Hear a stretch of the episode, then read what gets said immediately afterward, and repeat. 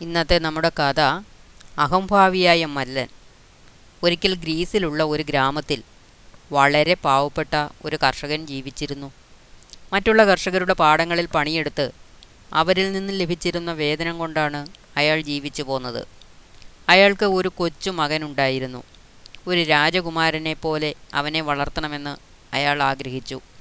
പക്ഷേ കിട്ടുന്ന തുച്ഛമായ വേതനം കൊണ്ട് അയാൾക്ക് തന്റെ ആഗ്രഹം നിറവേറ്റുവാനാകുമായിരുന്നില്ല.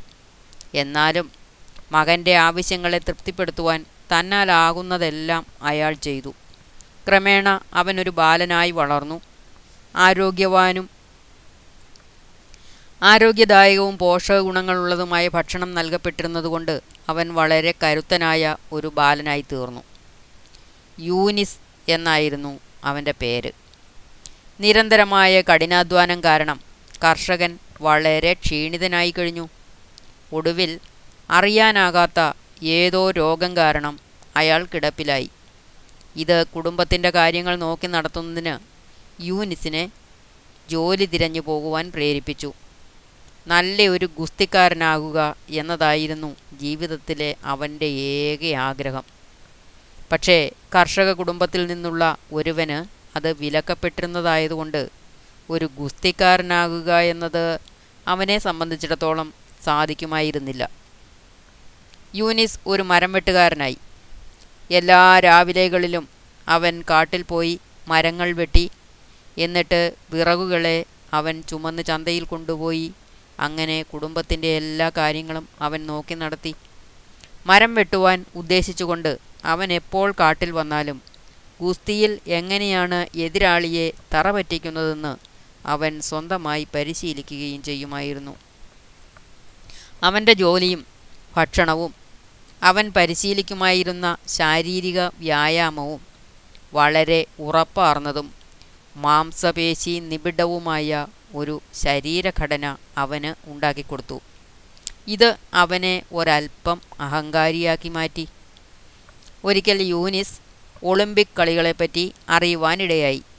അതിലെ ഗുസ്തി ഇനത്തിൽ ചേരണമെന്ന് അവൻ ആഗ്രഹിച്ചു. ഒരു കർഷകന് അത് വിലക്കപ്പെട്ടതായിരുന്നുവെങ്കിലും അവൻ രാജാവിന്റെ അടുക്കൽ ചെന്ന് അദ്ദേഹത്തിന്റെ എല്ലാ ഗുസ്തിക്കാരെയും വെല്ലുവിളിച്ചു. അവസാനം രാജാവിന് അവന്റെ വെല്ലുവിളി സ്വീകരിക്കേണ്ടി വന്നു. അങ്ങനെ ഒളിമ്പിക് കളികളിൽ പങ്കെടുക്കുവാനുള്ള അനുവാദം അവന് നൽകുകയും ചെയ്തു. ഗുസ്തി മത്സരത്തിന്റെ ദിവസം എത്തിച്ചേർന്നു.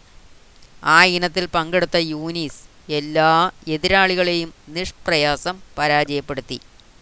ഇത് അവന്റെ വളരെ അഹങ്കാരിയാക്കി മാറ്റി. കൂടാതെ അവൻ കാളപ്പോരിലും പങ്കെടുത്തു. കാള അതിന്റെ കൂർത്ത കൊമ്പുകൾ കൊണ്ട് അവനെ കോരിയെടുത്ത് കളയുന്നതിനു വേണ്ടി അവന്റെ അടുത്തേക്ക് പാഞ്ഞു വന്നപ്പോൾ അവൻ അതിന്റെ കൊമ്പുകളിൽ പിടിച്ച് അതിന്റെ തലയിൽ ആഞ്ഞിടിച്ച് അത് കഷ്ണങ്ങളായി ചിതറിപ്പോയി. അവന്റെ കൈക്കരുത്ത് അത്രത്തോളം ഊറ്റമായിരുന്നു.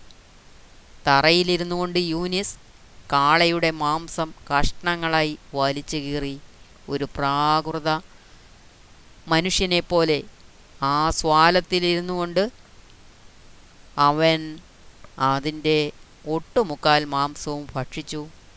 മൈതാനത്തിലുണ്ടായിരുന്ന എല്ലാ ആളുകളും ഒരു ആരവം പോലെ ഹരഘോഷം മുഴക്കി.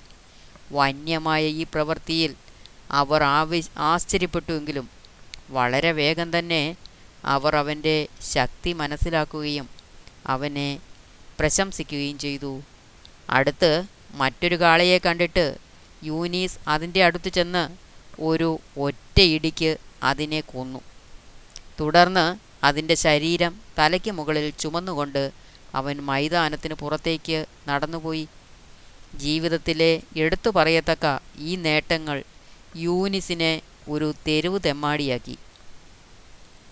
അവന്റെ ഗ്രാമത്തിൽ അവനൊരു പേടി സ്വപ്നമായി മാറി. ആവശ്യമില്ലാതെ അവൻ ജനങ്ങളുമായി വഴക്കടിക്കുകയും അവരെ തല്ലുകയും ചെയ്തു. വളരെ മോശമായ മാനസികാവസ്ഥയിലാണെങ്കിൽ വെറും കൈകൊണ്ട് ആ പാവങ്ങളെ അവൻ കൊല്ലുക പോലും ചെയ്യുമായിരുന്നു. ഒടുവിൽ ഒരിക്കൽ അവന്റെ അഭ്യുദയകാംക്ഷികളായിരുന്ന ജനങ്ങൾ അവന്റെ ശത്രുക്കളാവുകയും അവന്റെ അന്ത്യം കാണുവാൻ ആഗ്രഹിക്കുകയും ചെയ്തു. പക്ഷേ അവൻ ഗ്രാമത്തിലൂടെ അഹംഭാവത്തിൽ തലയും ഉയർത്തിപ്പിടിച്ച് ചുറ്റിത്തിരിഞ്ഞു. മാത്രമല്ല ആവശ്യമില്ലാത്തതെന്ന് അവന് തോന്നിയതിനെയെല്ലാം തച്ചുടയ്ക്കുകയും ചെയ്തു. ഒരു ദിവസം യൂനിസ് വനത്തിലൂടെ അലഞ്ഞു നടക്കുകയായിരുന്നു. അപ്പോൾ പകുതി അറുത്ത ചുവടുമായി ഒരു മരം നിൽക്കുന്നത് അവൻ കണ്ടു. ആ പിളർപ്പിൽ ഒരു ആപ്പ് കയറ്റി വച്ചിരുന്നു. അത് കണ്ടപ്പോൾ അവന് വലിയ രസം തോന്നി.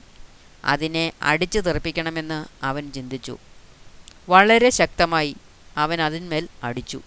ആ ആഘാതം വളരെ വലുതായിരുന്നതുകൊണ്ട് ആപ്പ് തെറിച്ചു പോവുകയും അതിന്റെ സ്ഥാനത്ത് അവന്റെ കൈ സ്ഥാനം പിടിക്കുകയും ചെയ്തു.